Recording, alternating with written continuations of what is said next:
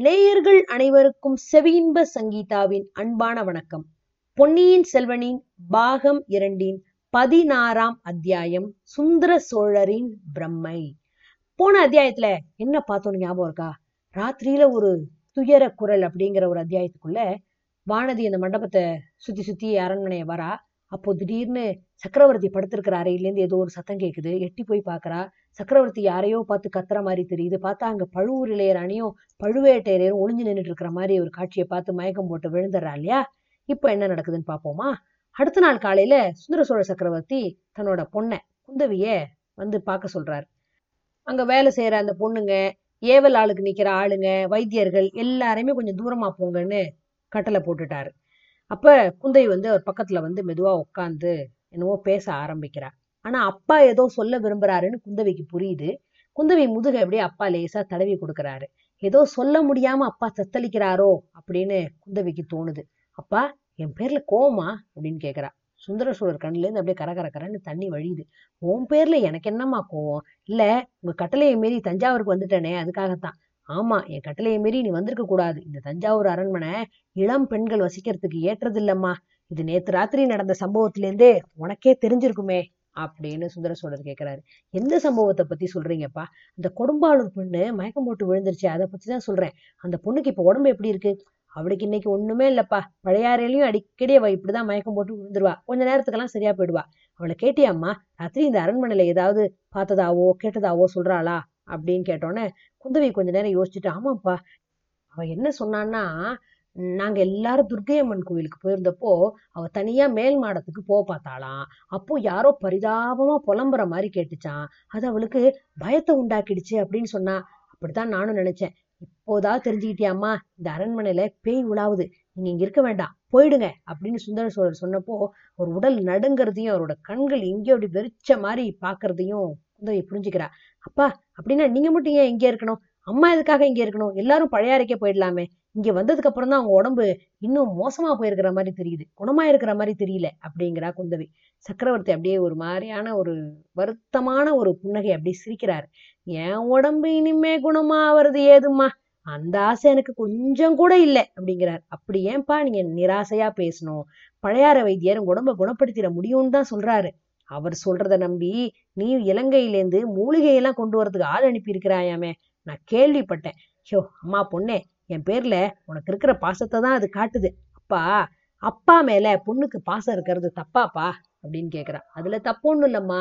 இப்படிப்பட்ட ஒரு பிரியமான பொண்ணை பெத்தெடுத்தேன் பாரு. அது என் பாக்கியம். இலங்கையிலேருந்து மூலிகை கொண்டு வர்றதுக்கு நீ ஆள் அனுப்புனதுலயும் தப்பே இல்லை. ஆனா இலங்கையிலேருந்து மூலிகை வந்தாலும் சரி சாவக தீவுலேருந்து வந்தாலும் சரி தேவலோகத்திலேருந்து அமுதமே வந்தாலும் சரி எனக்கு உடம்பு இந்த ஜென்மத்துல குணமாக போறதில்ல.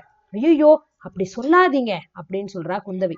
என் கட்டளையும் மீறிக்கிட்டு நீங்க வந்தியம்மா அதுக்காக உண்மையிலேயே நான் மகிழ்ச்சி தான் அடையிறேன். ஒரு நாள் என் மனசை திறந்து உங்ககிட்ட உண்மையெல்லாம் சொல்லிடணும்னு நினைச்சுக்கிட்டு இருந்தேன். அதுக்கு இப்போ சந்தர்ப்பம் கிடைச்சிருச்சு. சொல்றேன் கேளு.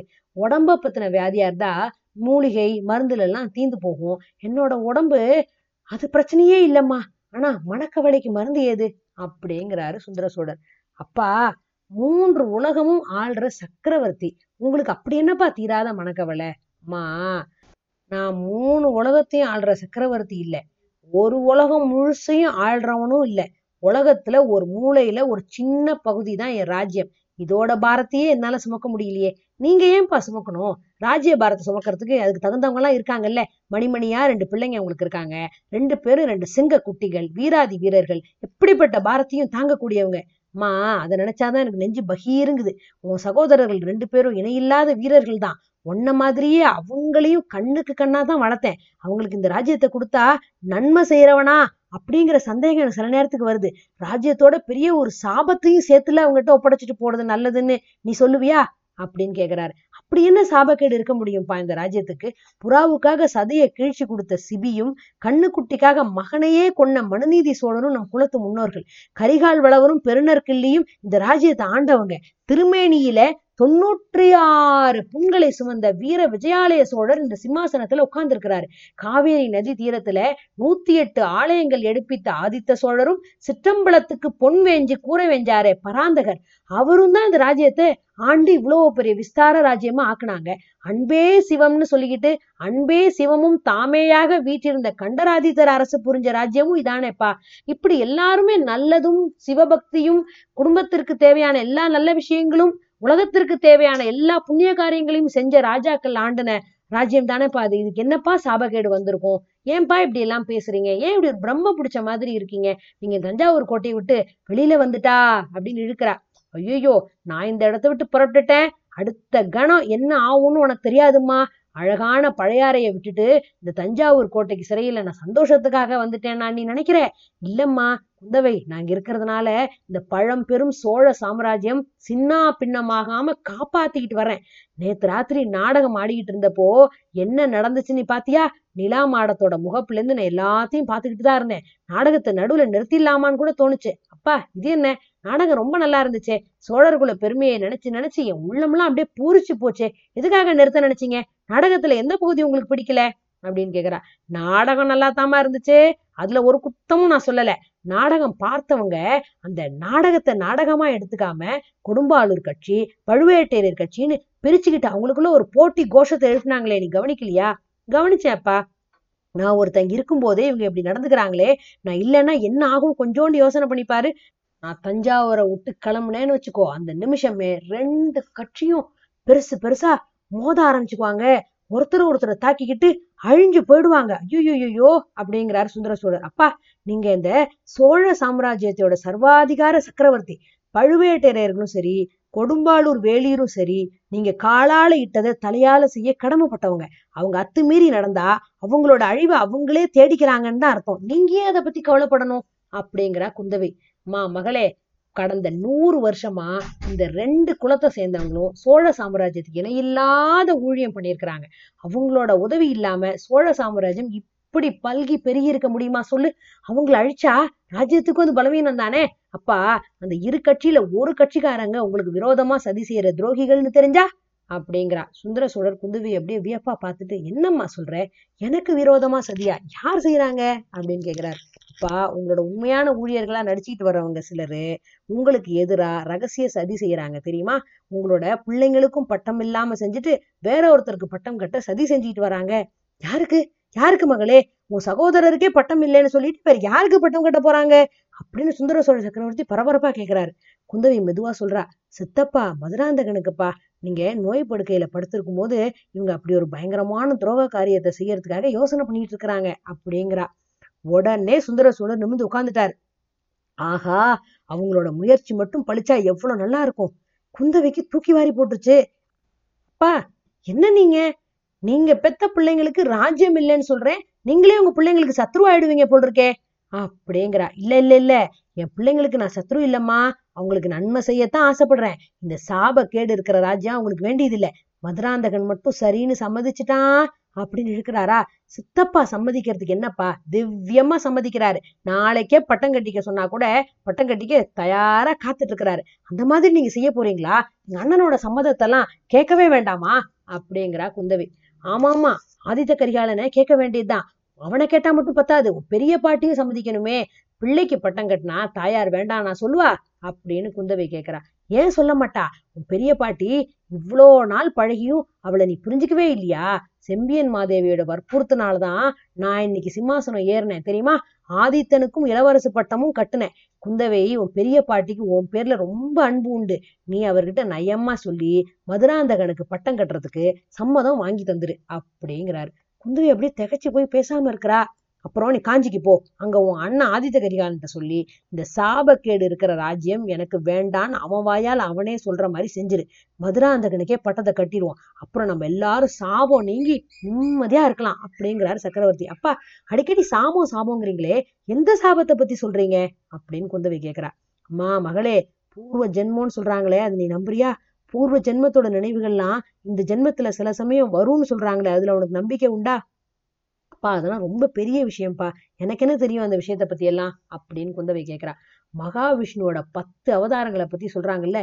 புத்த பகவானோட கடைசி அவதாரத்துக்கு முன்னாடி பல அவதாரங்கள் அவர் எடுத்ததா சொல்றாங்களே? அந்த அவதாரங்களை பத்தி அழகான கதையெல்லாம் சொல்றாங்களே? ஆமாப்பா நானும் கேட்டிருக்கேனே. கடவுளுக்கும் அவதார புருஷர்களுக்கு மட்டும்தான் அப்படின்னா சாதாரண மனுஷங்களுக்கு மட்டும் முற்புறவியெல்லாம் இல்லாம இருக்குமா என்ன? இருக்கலாம்ப்பா. சில சமயம் எனக்கு பூர்வ ஜென்ம நினைவெல்லாம் வருதும்மா. மகளே அதை பத்தி இது வரைக்கும் நான் யாருக்கிட்டையும் சொல்லல. சொன்னா யாரும் நம்பவும் மாட்டாங்க புரிஞ்சுக்கவும் மாட்டாங்க. அதனாலதான் நான் சொல்லல. எனக்கு உடல் நோயோட சித்தப்புறமையும் சேர்ந்துருச்சுன்னு இவங்க எல்லாம் கதை கட்டி விட்டாலும் விட்டுருவாங்க. வைத்தியர்கள் அழைச்சிட்டு வந்து தொந்தரவு கொடுக்கறது போறாதுன்னு மாந்திரிகம் பண்றவன் அவன் இவன் எவனையாவது கூட்டிட்டு வந்து என்னை இன்னும் தொந்தரவு பண்ணுவாங்க. ஆமாப்பா இப்பவே சில பேர் அப்படிதான் சொல்றாங்க. உங்களுக்கு நோய் மருத்துவத்தினால மட்டும் தீராது. மாந்திரிகம் பண்றவங்க எல்லாம் அழைச்சிட்டு வரணும்னு சொல்றாங்க. பத்தியா பத்தியா? நீ அப்படியெல்லாம் நினைக்க மாட்டீல நான் சொல்றதை கேட்டுட்டு சிரிக்க மாட்டியே? அப்படிங்கிறார் சக்கரவர்த்தி. கேட்கணுமாப்பா? உங்களோட மனசு எவ்வளவு நொந்து போயிருக்குன்னு எனக்கு தெரியாதா? உங்களை பார்த்து நான் சிரிப்பேனா? அப்படின்னு குந்தவை சொல்லும்போது அவரோட கண்ணுலேருந்து அப்படியே தண்ணி கட்டி வழியுது. எனக்கு தெரியுமா அதனாலதான் மத்த யார்கிட்டயும் சொல்லாததை உங்ககிட்ட சொல்றேன். என்னோட பூர்வ ஜென்ம நினைவுகள்ல சிலதை சொல்றேன் கேளு அப்படிங்கிறாரு சுந்தர சோழர். அப்படி என்ன விஷயத்தை இவர் இப்ப சொல்ல போறாரு? கேட்போமா நாலு பக்கமும் கடல் சூழ்ந்த ஒரு அழகான தீவு. அந்த தீவுல எங்க பார்த்தாலும் பச்சை மரங்கள் அப்படியே மண்டி கிடக்கு. மரங்கள் இல்லாத இடத்துல எல்லாம் நெருக்கமா புதர்களா இருக்கு.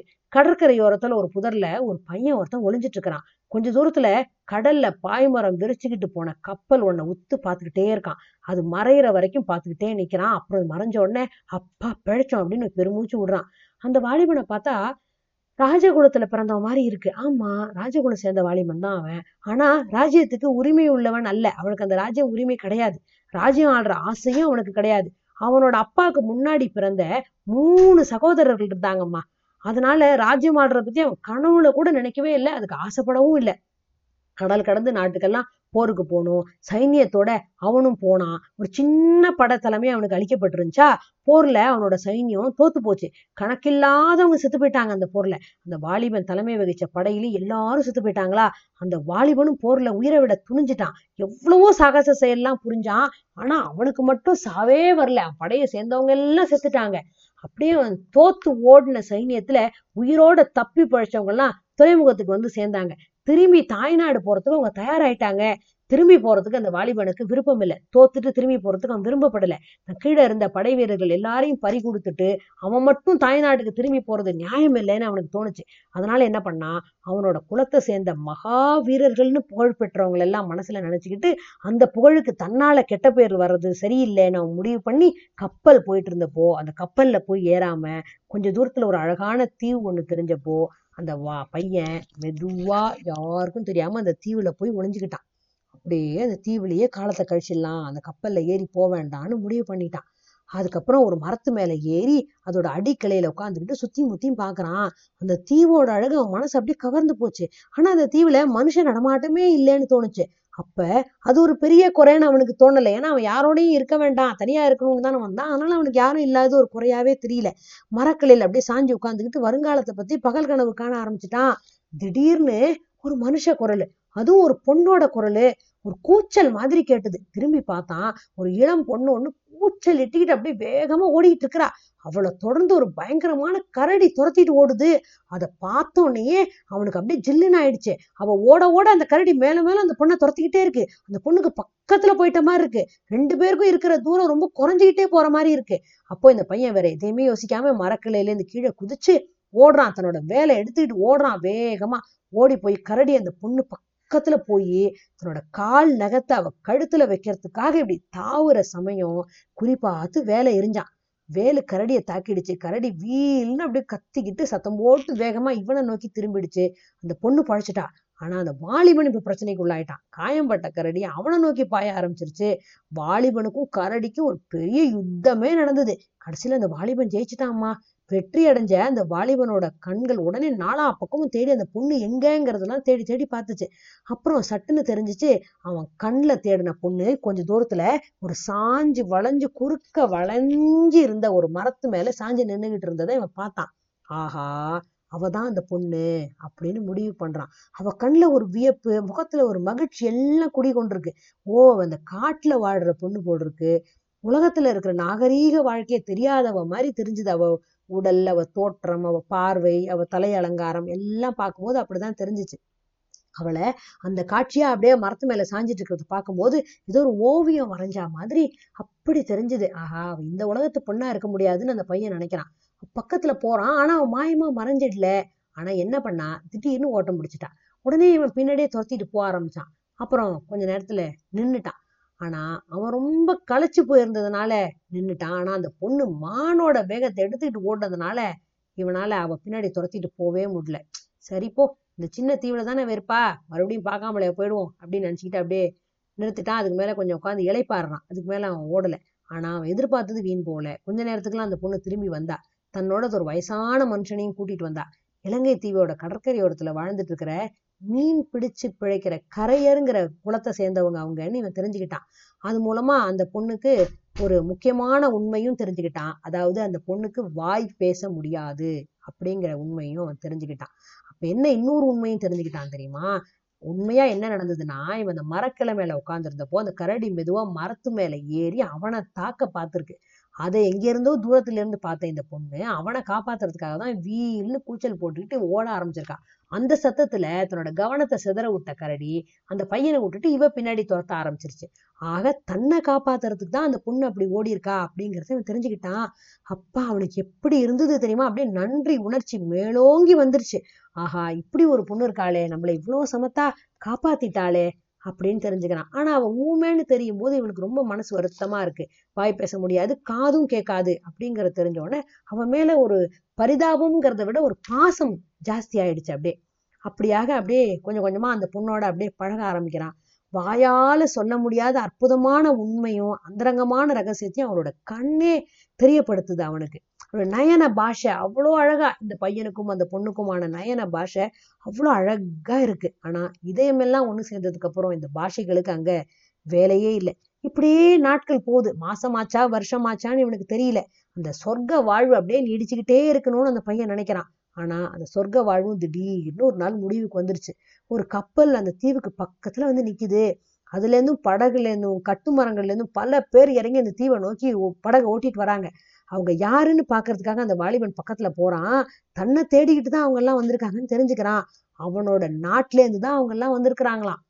நாட்டுல எதிர்பாராத நிகழ்ச்சியெல்லாம் பல நடந்து போச்சான் அவனோட தந்தைக்கு மூத்த சகோதரர்கள் இருக்காங்கன்னு சொன்னால அவங்க எல்லாம் திடீர்னு இறந்து போயிட்டாங்களாம். இன்னொருத்தருக்கு புத்திர பாக்கியமே இல்லையா? அதனால ஒரு பெரிய சாம்ராஜ்யம் இப்ப அந்த வாலிபனுக்காக காத்துக்கிட்டு இருக்குங்கிற செய்தியை அந்த வாலிபன் அங்க தெரிஞ்சுக்கிட்டான்.